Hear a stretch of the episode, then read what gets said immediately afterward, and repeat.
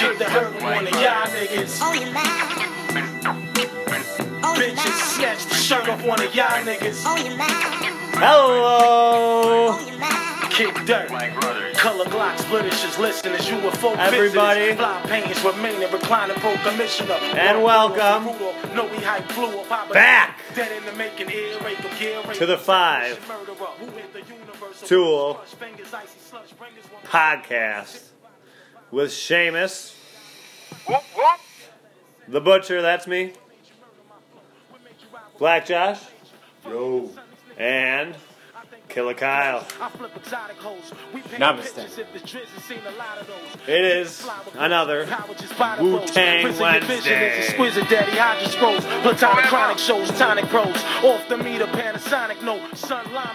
And you know what that means. We're bumping Wu-Tang and Method Man and Detonation, pure untampered or mixed in any form. In any form, mixed untampered is pure. Dissect each line of the rhyme. Feeling real. All right. Let's hit it off. We're going to start with some Brewers baseball news. The Brewers today sign back Nerd Power.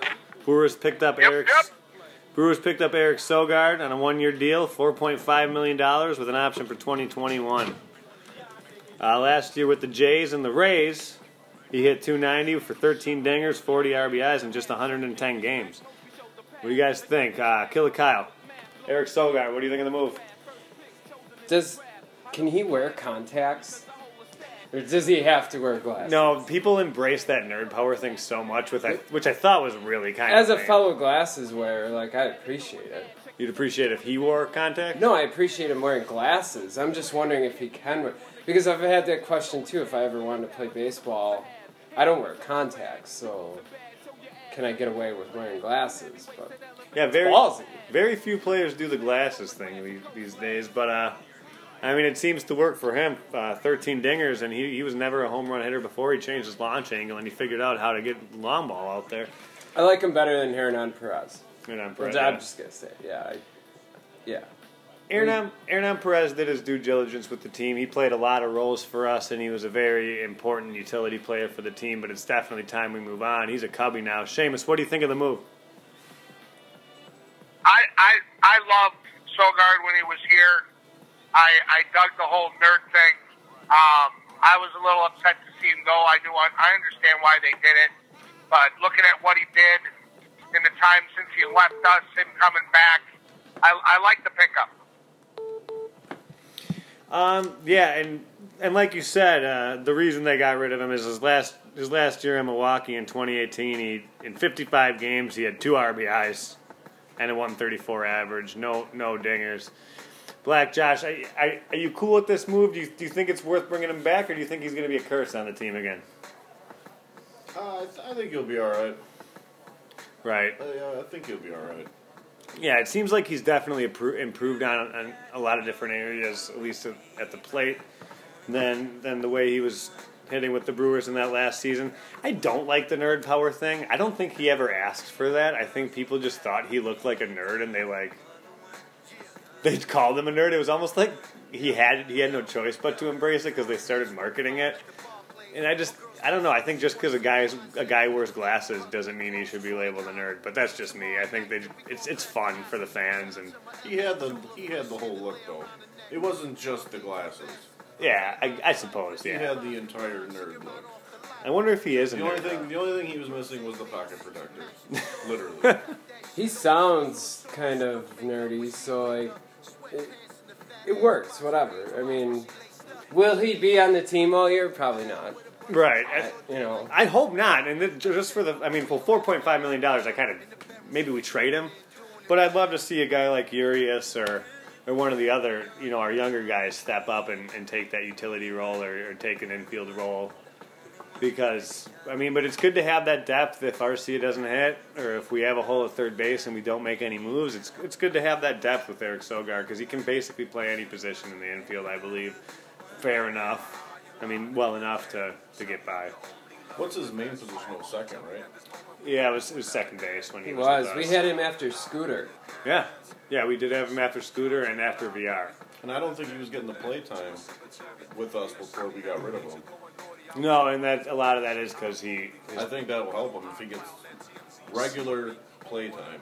I can't see him having a regular playtime position. I don't either. Maybe third base, but I mean, we got our shortstops. We got our second baseman. So I mean, it's almost like I hope we don't see too much of him. But at $4.5 million, it seems like they have a plan for him. That brings us to our next signing. Happened yesterday. 27-year-old Ryan Healy. We signed. Spelled with an O. Stupid. I hate that. We were just talking. I cannot stand that. Yeah, it's kind of like Reese Hoskins is an RHYS. It's kind of a silly spelling of the name, but it's just the name. What's in the name? I was doing some digging on him, and you know his numbers aren't great. He had a 237 average and 169 plate appearances at bats last year. 7 home runs, 26 RBIs, decent OPS at 744, but his career fielding percentage is a 978. That's pretty much tops for a third baseman. So maybe that's what Stearns is thinking, is this is a guy who can play the hot corner. Maybe he won't get you a lot of production to the plate. He is known to slug a little bit, but maybe he's someone who can play well defensively if we don't make a bigger move at third base. Seamus, what do you think of the Healy deal? Healy dealy. I didn't know who he was at first, but I did some research. And, yeah, his defensive numbers are pretty good. I think he would work at either corner. Now, I saw a rumor, and I know I mentioned this to all of you guys, the Hader and Kane for Arenado deal, you know, if that thing's got any legs, you know, stick Healy at first base, and we got an infield that it's going to be damn tough to get anything through. Yeah, let's talk about that a minute. There was a report. There wasn't really a source named. Am I correct in saying that, Seamus? Yeah, I didn't see. It was on one of the Milwaukee talk channels. Yeah. I can't remember which show was named, but it was briefly floated. And like I said, I didn't see anything to show that this had any legs, but it was floated out there. Josh Hader and Lo Kane for Nolan Arenado. I think that would be amazing. What do you think, Josh? I'm kind of torn. Tell us why. I'm kind of torn. I don't think we can replace Kane's defense in the center field with anybody that we currently have. Absolutely not, unless you brought up Broxton. We know he's a good center fielder. It's the only thing Broxton's good for. True. And to get rid of Hader and expect what's his face, Knebel, to be able to step up into that role. I mean, Hader has had his moments last season, but you can't expect shutout every time. You know what I mean? He's still the best reliever in the National League, I think, hands down. Even with all his mishaps. Even with the long ball and people kind of seeming to figure him out, he still is the most dominant reliever in the National League. I don't think if you have an opportunity to get a generational talent like Nolan Arenado, the best third baseman in baseball, hands down, I think you make that move. I don't care if it's $245 million left on the contract. I think you have to make that move. Killer Kyle, what do you think? When we were talking about this, I kind of it took me aback a little bit, but I if that deal is available, I say, hell yeah, hell yeah, you gotta go, that we were looking at the lineup with Arenado in it, and you know with the meteor lineup being Hira, Yelich, Braun, Arenado, you just got, hitter after hitter. You're an instant contender.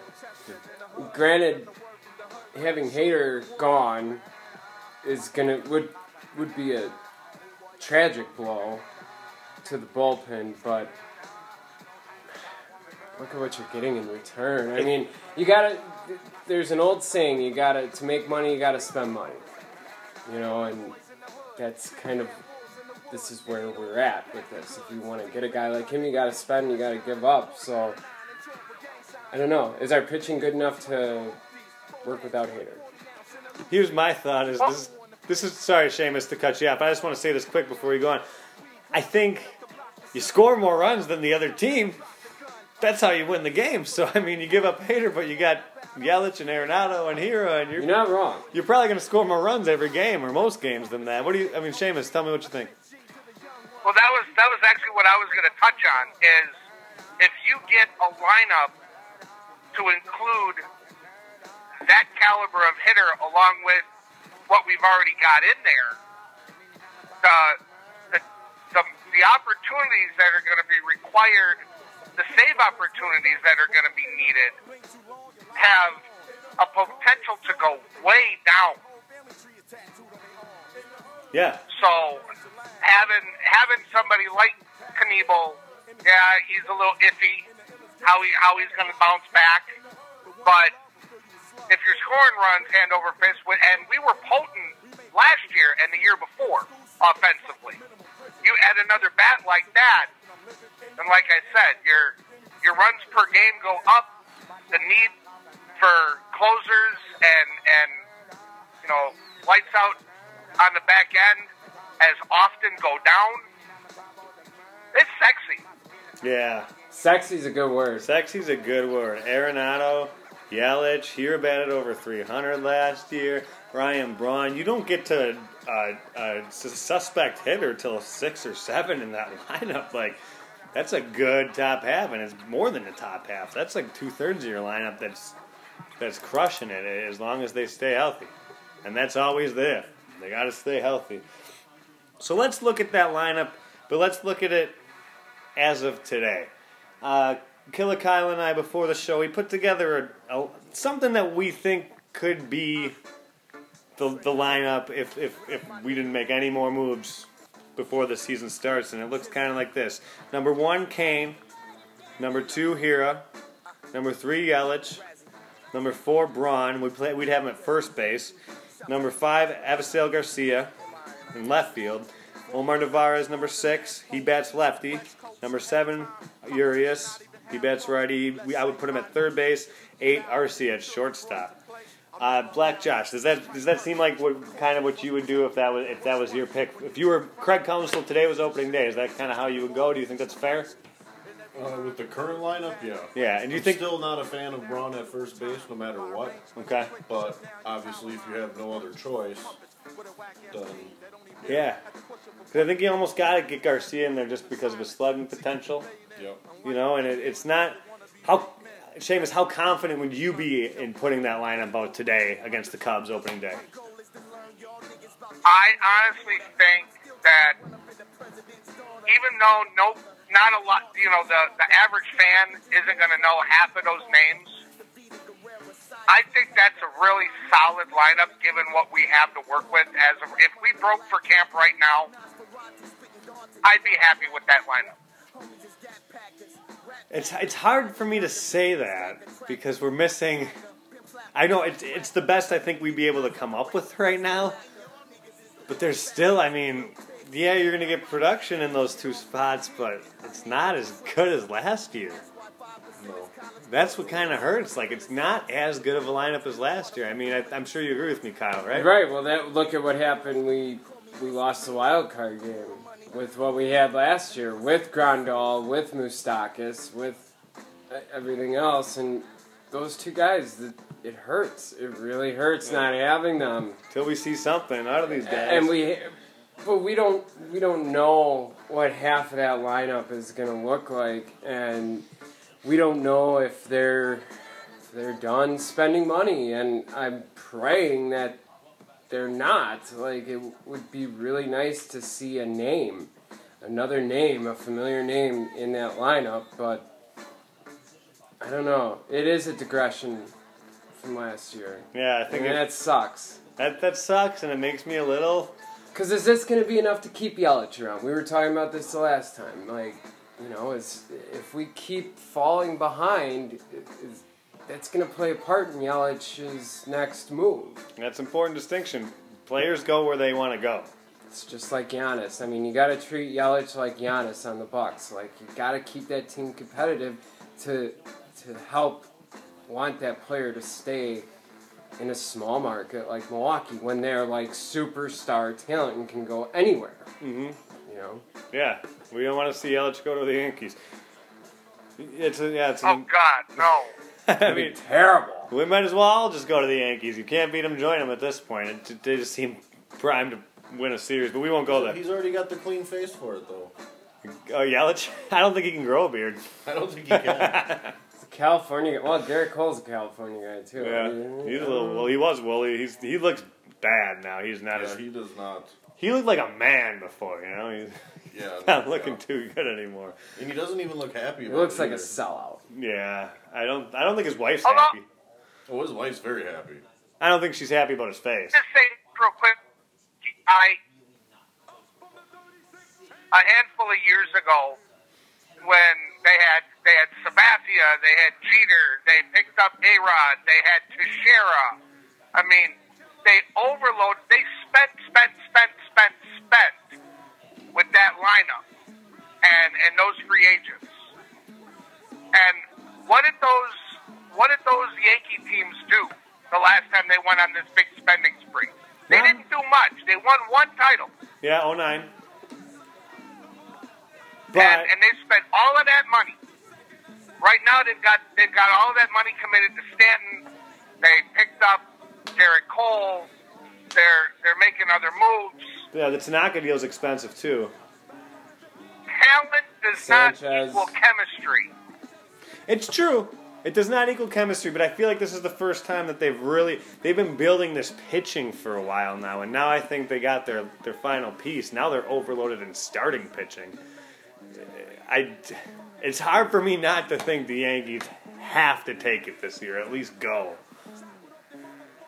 It's hard for me to think otherwise. Oh, well, especially if the Sox move Mookie to the Dodgers. That would break my heart.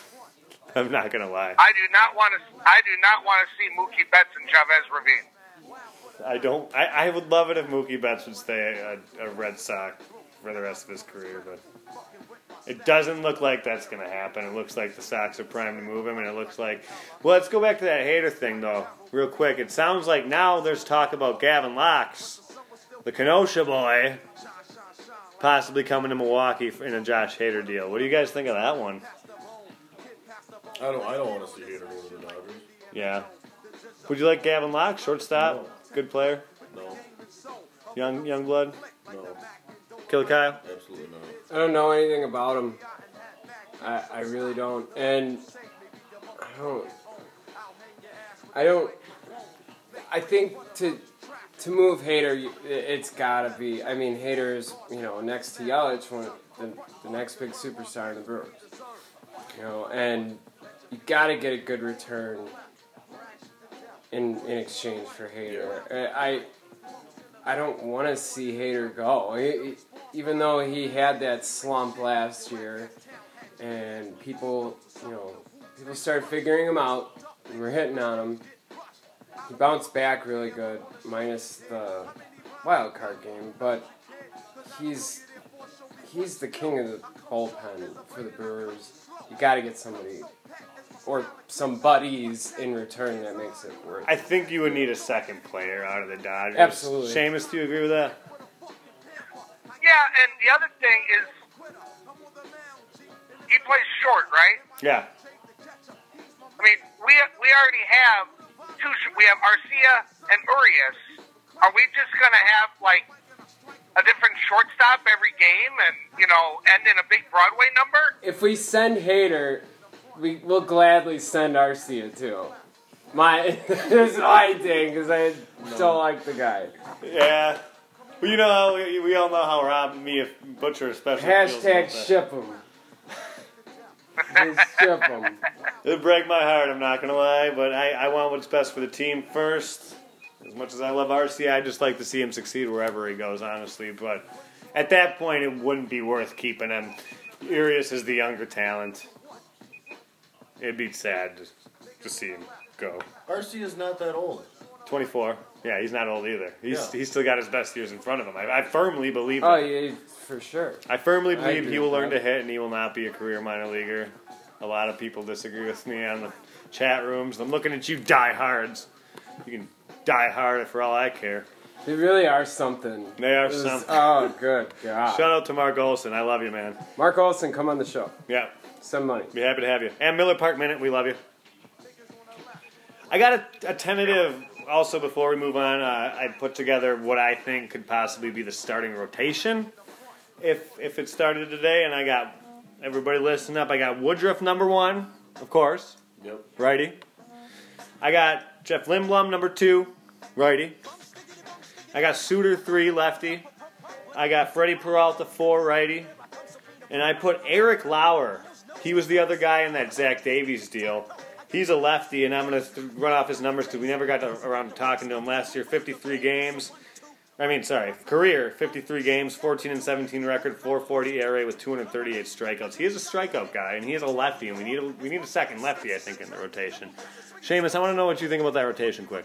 Well, everything but your number 5. I mean, yeah, he's a strikeout guy, but he gets lit up. You know, if they hit him, that ball's going a long way. If you look at his pitch arsenal, it's hard stuff, fast stuff. He really hasn't developed his off speed.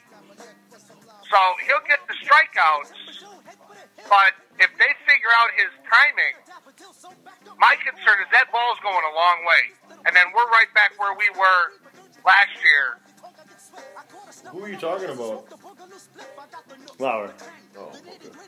Oh, okay. That's the price you pay pitching in Miller Park either way. It's the long ball. I mean, typically I feel like if it's being pitched and it's hit hard, it's going to sail.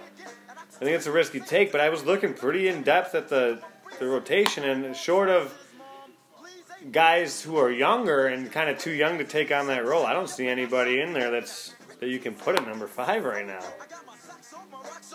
Unless any of you guys have another suggestion. I would think they gotta be exploring other pitchers still. I cannot settle with the fact that they're done picking up options, especially with the pitching, because they dealt so many pitchers already as it is, and they haven't really replenished the arms, so it can't be done. I think they're sticking with the out-getter mentality. I really think that's what's going to happen. I think we're going to see a lot of guys moving up and down. You know why?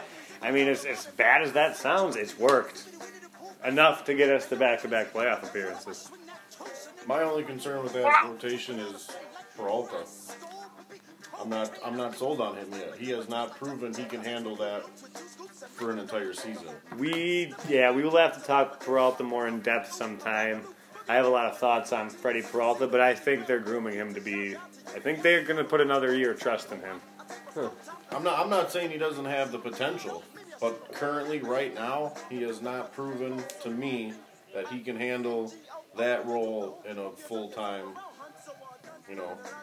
For the entire season. Yeah, we haven't seen enough consistency out of him. That's for damn sure. Seamus, final thoughts on that potential rotation? Well, my question is, I know that he wasn't protected, but did the Zach Brown ban go anywhere, or is he still in our system? He did not go anywhere, but he had such a regression last year. He did have a bit of a regression in the minors. And, I know he's going to be groomed to be one of our guys. Who? Zach Brown. He hasn't been up yet, but he is our number 1 pitching prospect in the minors. And no, he did stay. Nobody picked him up in the Rule 5, which is almost concerning, isn't it? Well, it does surprise me a little bit, but it's also kind of reassuring too. Yeah, it's reassuring because still work on him. His ceiling is, I think, a pretty high one. Yeah. If he can figure it out and put it together and bounce back, I think that's somebody that we've got waiting in the wings that's gonna, maybe make an appearance or two come like May or June.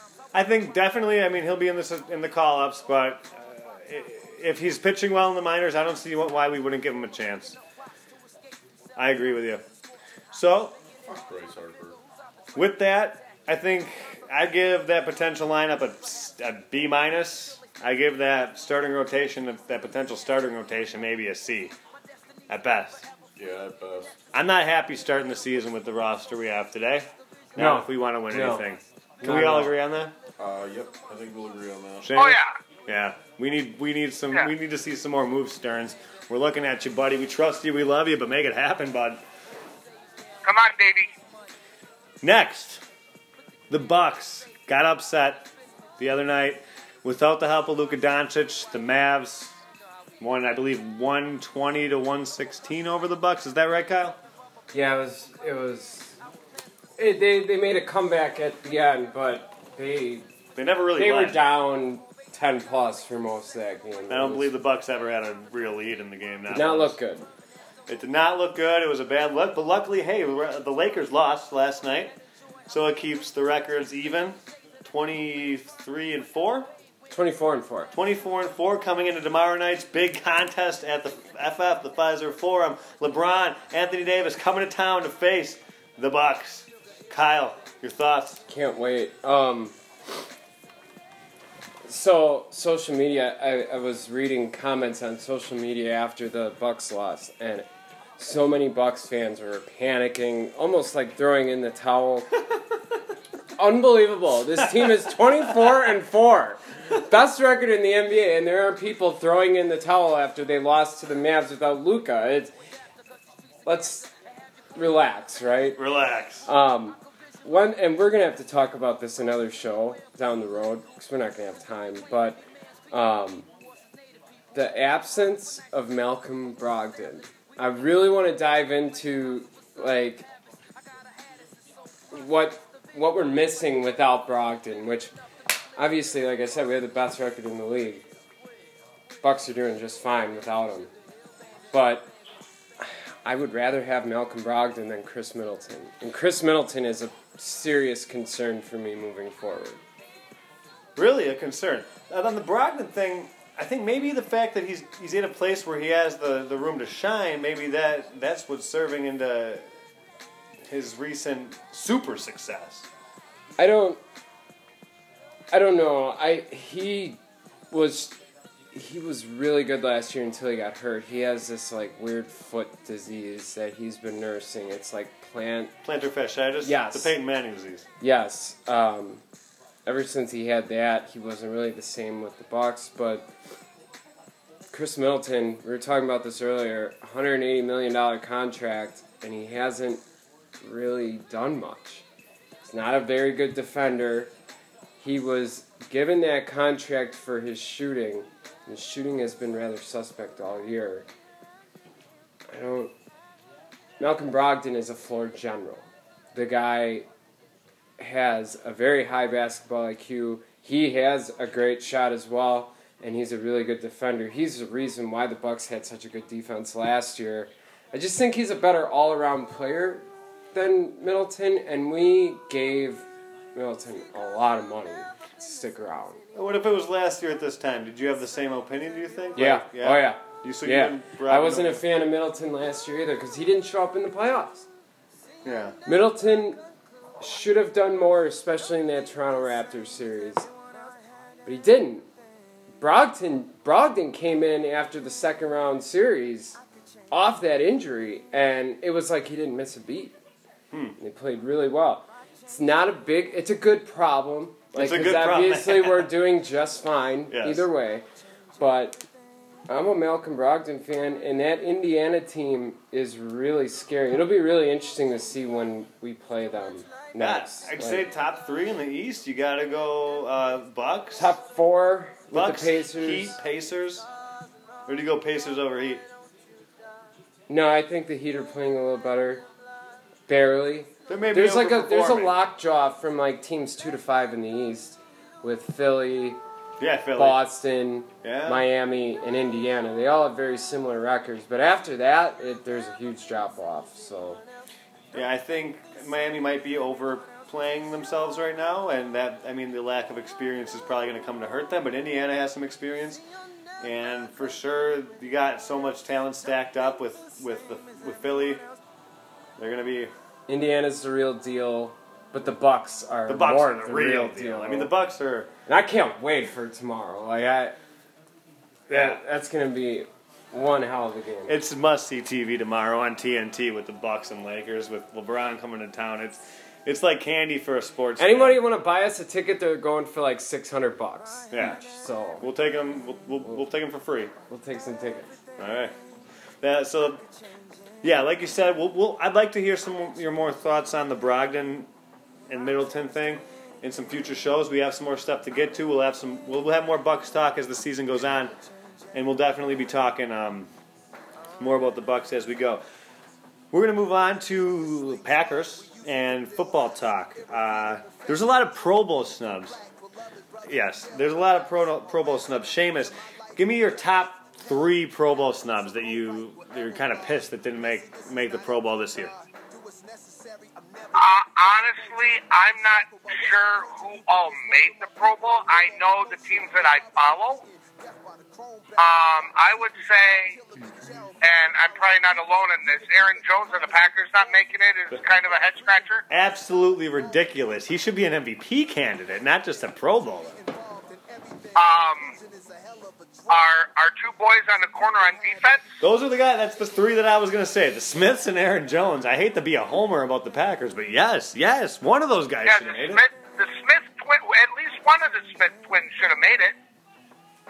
Yeah, for sure. Because I think it's Za'Darius or Preston whose numbers are better than Khalil Mack this year. Preston's, but I mean, it could be argued that Za'Darius has been more of a factor too. I think Za'Darius has definitely been more of a factor. They've both been just insane. I think Preston has the more sacks this year, but I think Za'Darius leads the league in quarterback hurries too, which isn't a great stat.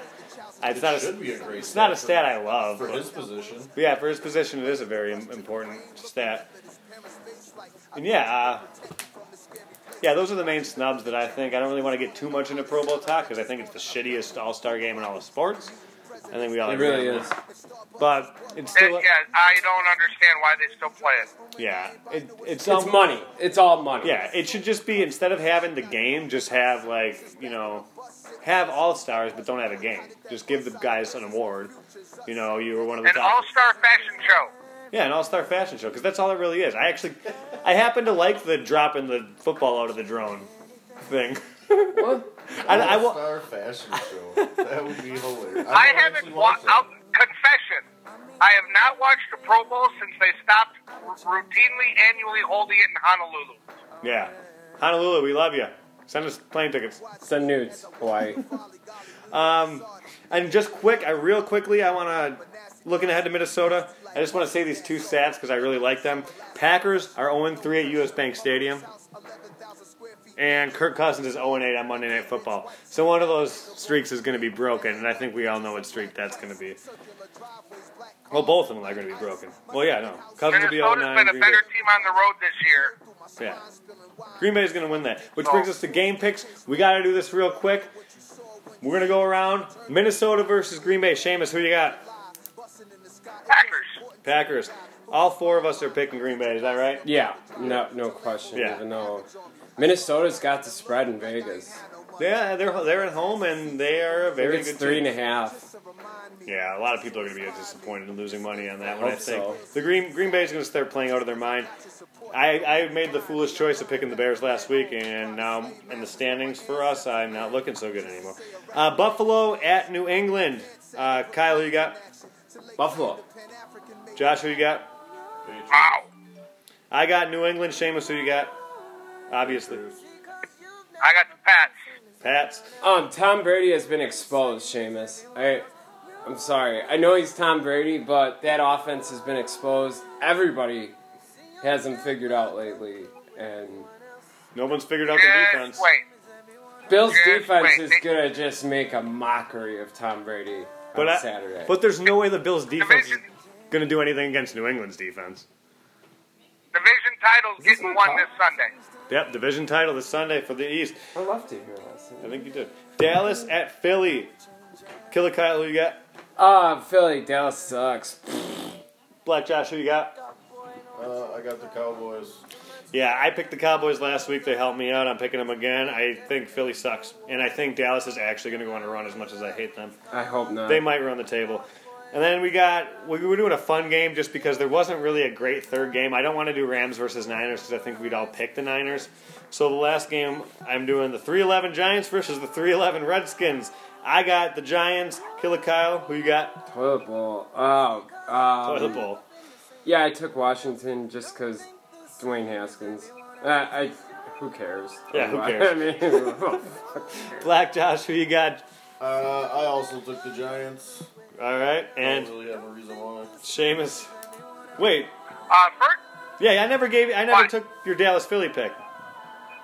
Oh, I picked Vince Lombardi High School out of Newark, New Jersey to win that game. Wow, he took. Wow. Very nice. Yeah. Sorry, Dallas and Philly. Who you got? Philly. Okay. I don't think I wrote that down. If you said it. The Eagles. All right. You're ready to make your It'll be an interesting. And football. with the Washington, is that each forever marked on? What was it? Washington and the Giants. Yeah. I feel dirty saying it, but I'm going Giants. You got excited, didn't you? You're swearing about it over there. And I'll pick. If you would have said Niners Rams, I'm going with the Rams on that game. Really? In San Francisco. Oh yeah. No way. Yeah. All right. I don't see it happening. But hey, it'll be a good football weekend. We got Saturday games. Yeah, nobody saw the Falcons beating the Niners either. Well, was that beating them or was that a lot of luck and good circumstance? That's all it takes. Any given Sunday, we all know that. Any given Sunday, that's right. Jamie Foxx. That brings us, people. We're bringing back the big topic. We're going to dive deep. This is something we're going to be bringing back. Seamus and I did it early on in the show, in the show's history, and we're going to bring it back because we like to touch on some bigger topics and some stuff we're a little more passionate about, some stuff that's a little bigger than sports. And there was a circumstance this week that I really kind of wanted to get everybody's thoughts on and to really dive into to get a grasp at what you guys are thinking. I've heard a lot of what the media is saying. I've seen a lot of what the comments online are saying, and I want to get your guys' thoughts, and I want to also give you guys my take on it. Josh Gordon was cut by the Seattle Seahawks, and he was cut from the team due to, they said, performance-enhancing substances, as well as others. Sixth time in his career. In his short career, he's basically been suspended more than he's been active in the NFL. And this could be, honestly, the last time. This could be the last straw for him. We might be seeing him playing for Vince McMahon this January. That would be something. Vince Lombardi would be. Yeah. He might be in the XFL or something else after the season. Maybe him and Antonio Brown will start a business. I don't know. But I want to dive into it because Josh Gordon had such an amazing 2013. In 14 games, he had 1,646 yards, 87 receptions, 18.9 average. His long was 95, and he had 20 touchdowns. Absolutely incredible. He's one of the best. He had the single best season by a receiver that I've ever seen in my entire life. So let's dive deep on this. I'm going to do a timeline, and I'd like to comment as we go along. And I want to hear some comments from you guys as we go along on the Josh Gordon timeline. So 2010... Before he even went to college, he was on probation for drugs.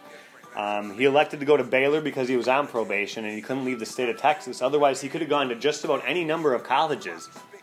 I mean, he could have taken his pick. He could have been in Alabama. He could have been at LSU. He could have been at one of the big schools. But he was kind of forced to stay in his home state of Texas and not really take a chance on himself because it already started before he was an 18-year-old. In 2011, Art Briles suspended Gordon indefinitely when he was at Baylor for a drug test for marijuana. For petty marijuana? Yeah, for marijuana of all things.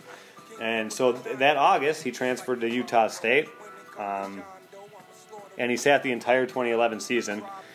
And he didn't play in the 2011 NFL season because he declared for the draft too late. So early on in this guy's career, before he was even an NFL player, he was screwing around. This to me shows signs of something deeper than just substance abuse problems. I mean, there's got to be something to it. After that, he likely would have been a first-rounder, but because of off-field issues, he fell to the second round of the draft. In his first year as a Cleveland Brown, he had 50 receptions, 805 yards, 5 touchdowns. He was one of the better rookie seasons we've seen from a receiver.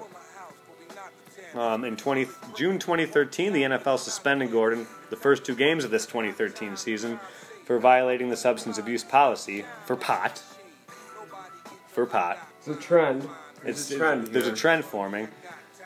But then in 14 games, that 14-game span was better than anything Jerry Rice had ever done. It was better than Randy Moss had ever done.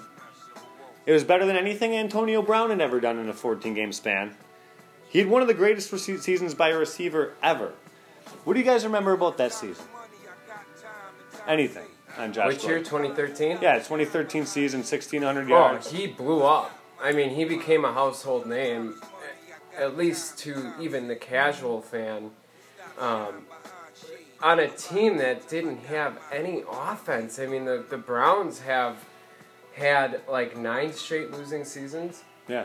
They've been terrible, but he was the one and only bright spot on a terrible team. Yeah. So, yeah, he became known in 2013 for sure. And that was the year Flash Gordon was born. Yes. Yeah, that's where the nickname was adopted, and he had Brandon Weeden throwing to him. Does anybody remember Brandon Weeden other than... I remember the name. Brandon Weeden was a 28-year-old rookie. Oh, God. Yeah, it's bad. So that gives you a little context. I mean, you have garbage thrown at you on a garbage team in a garbage city for football, and he put up better numbers than we'd ever seen. Sorry, Cleveland. I wouldn't call Cleveland a garbage city for football. They're fucking loyal. Yeah, they're loyal. Yeah, you got to give them that. They just haven't had anything to be proud of, but they're still loyal. Yeah, Baker, we're looking at you, bud. Get it together. So then... Stop throwing house parties at the stadium. Yes, and enough of the commercials. Why did you do so many commercials? You should have been working on the playbook and throwing to Odell Beckham. That's on Beckham too, but moving on. So following that amazing 2013 breakout year by Flash Gordon, in July 2014, Gordon was arrested for driving while impaired in North Carolina. From August to December of 2014, then he was suspended for 10 games of the 2014 season, and he was reinstated in November. Then suspended by the Browns for the last game of the season for violating their team rules. So that doesn't count as an NFL suspension, but that is another suspension on his record. That's up to 3 now. What rule did he violate? They didn't say, but they said that he was violating team rules. So that could be anything from behavior issues to substance abuse issues, curfews. Yeah, I mean, who knows? So I'm not going to put that into the drug suspension category, but there was something going on that even the team didn't like. So in 2014, he finished with only playing 5 games, 24 receptions, 303 yards. Still not bad for 24 receptions. In 2015, he was suspended for the entire season for violating the substance abuse policy, and I think that was in conjunction with the driving while impaired. And at that time, it was a pretty big bummer that he wasn't playing because people had gotten to see what kind of player he was and how good he was. And then he disappeared. So that became 2 more seasons where we're all sitting here wondering where this greatness is. Why can't he pull it together to be the great player we all know he is surely capable and naturally gifted enough to be? Brings us to 2016. He applied for reinstatement. His request was denied in March for another failed drug test. July, reinstated but suspended for the first 4 games of the season. In September of 2016, 1 week away from being reinstated, that's when he left.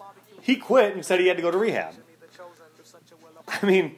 He did. It was like he was trying to get in front of his addiction at that point and, like, try to show and prove to people that he was getting help for his addiction. It makes you wonder if the team was kind of covering up something that was already there. And, yeah, like you said, he was trying to get ahead of the punishments.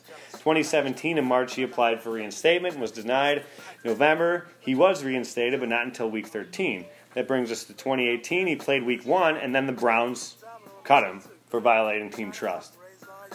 He injured his leg on an off-field event. He went to New England, and on December 20th, he stepped away to work on mental health. Second time he left on his own accord, but he still received a Super Bowl ring. No, he didn't. I mean, I don't think he did. According to the stuff I was reading, he did. He actually he did for the few for his early on contributions. I did not know that. Big surprise that he would get a ring. I don't know if he should have. I don't think he necessarily should have, but they must have. Maybe they thought it would help him. I don't know. Maybe it's enabling. Who knows? And then 2019, in August, the NFL reinstated him, and then he was waived by the Patriots on October 31st.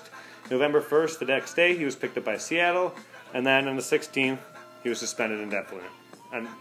Suspended indefinitely. Guys, this is one of the great talents we've seen at the wide receiver position. Is he just being an idiot? What's going on here? I want to hear some thoughts. Well, I think the 2016 incident where the first time he stepped away, I think part of that might have been, you know, the Browns had dealt with Johnny Football. Right. You know, the whole Manziel bullshit. And I think to avoid the potential of having to go through that kind of thing, I think that was what may have prompted the 2016 exodus. And I think he was serious about wanting to get himself all figured out. But I also agree with you, Butch, about there's an underlying issue here. To have so many instances in 9 years when you see glimpses of the greatness, I don't think it's just that he is a chronic pothead. Because think about Mark Tauscher. Good point. Mark Tauscher was the biggest pothead that ever played in Green Bay. Except maybe the Smiths. And, I mean, Tauscher never let his weed use get out of control. So I don't think you can just put it on all of this stuff is because Flash Gordon's a pothead. I think there is something else going on. I'm not sure exactly what it is. I don't know if anybody's really going to take the time to find out what it is. I hope they do. I hope that there's somebody in his circle that is seeing this and going, there's more to this than what you're giving everybody here to look at. Let's really dive into this. Well, here's the thing. I don't mean to cut you off. So everybody's wired. No, go ahead. Everybody's wired differently, and you know, as an addict myself, like I know a lot about this topic, and first thing is it with Josh Gordon, it could be just a weed thing. It very well could be. It could be that he has to get high before everything he does in his day. Because you can't compare him to Mark Tauscher. It's apples to oranges. Like, they might have the common denominator of weed, but everybody, you know, that's just like having two heroin addicts sitting in a room. One could do more heroin than the other, and one's life could be a managing heroin addict lifestyle, and the other is just completely unmanageable. But, nonetheless, he's an addict. And Josh Gordon's an addict in one shape or another, and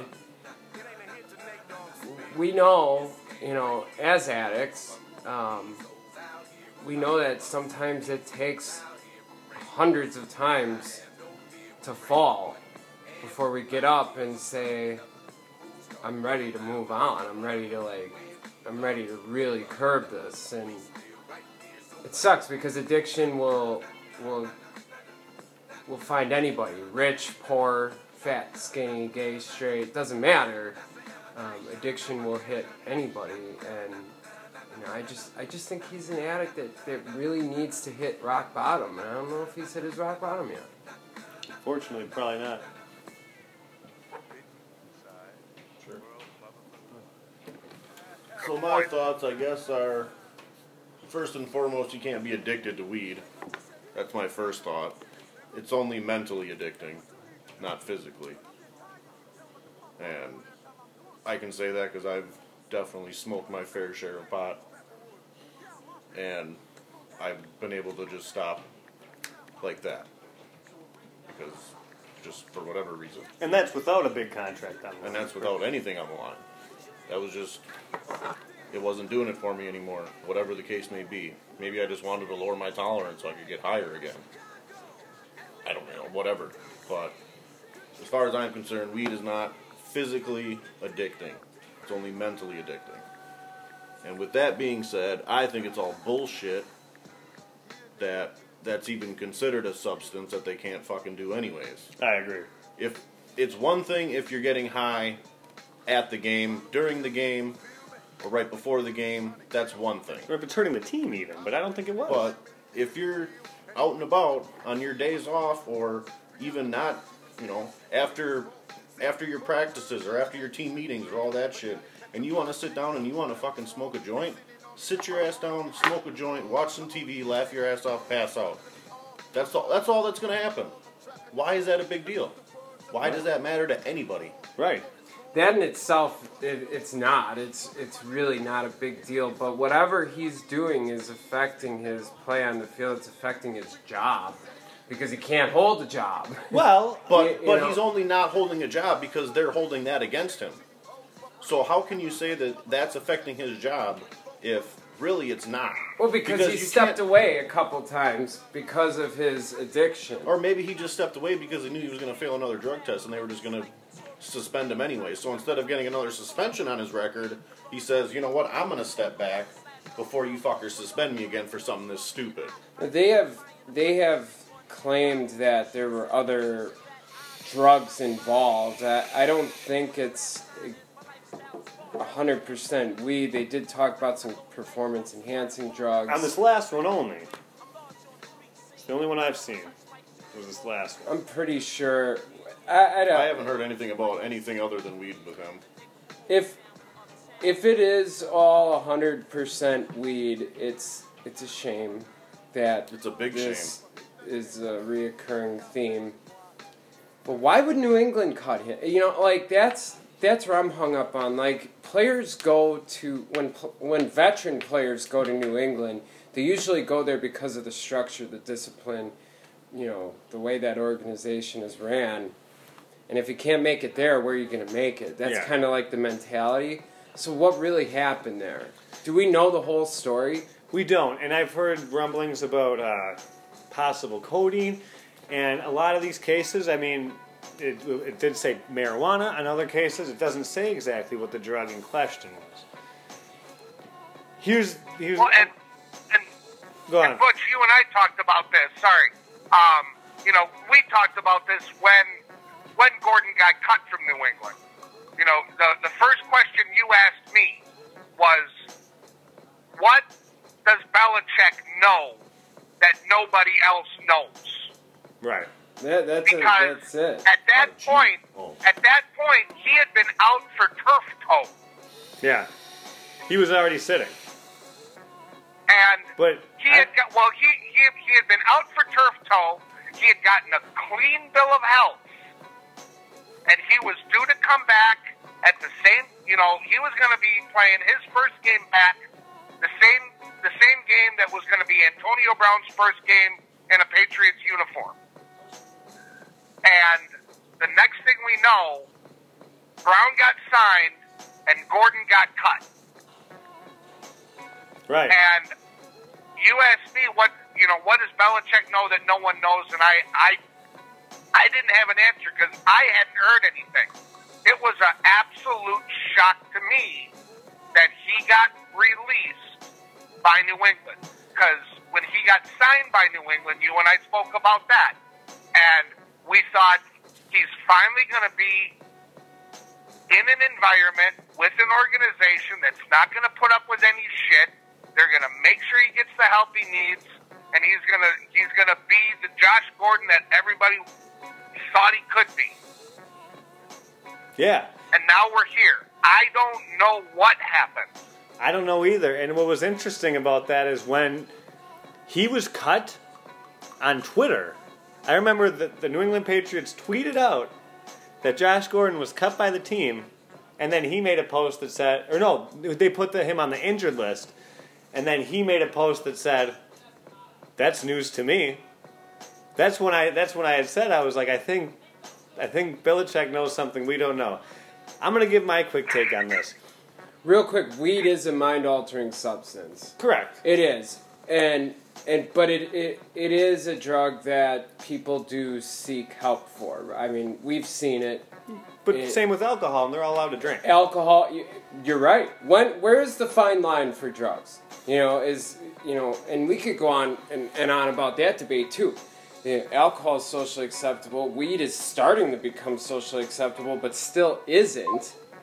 In a lot of circles, correct. And then, obviously, drugs, heroin, cocaine, that's not acceptable to anybody's standards. So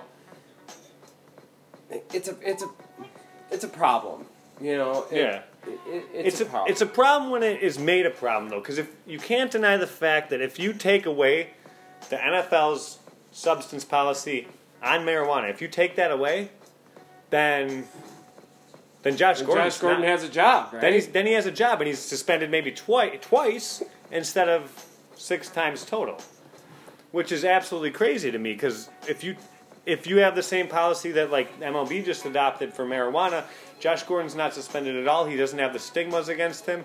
And then maybe doesn't have to seek the help, perhaps. I mean, maybe he does need it, but he would have had perhaps a better career if, in fact, that he never got suspended for weed. It would be really interesting to see, like, a 60 Minutes type interview with Josh Gordon. Somebody do a real one-on-one for an extended period of time to kind of get into the mind and the psyche of a human being like him, to why he keeps stumbling when he's got all the talent, all the skills, and one of the best jobs, keep rolling. you could have.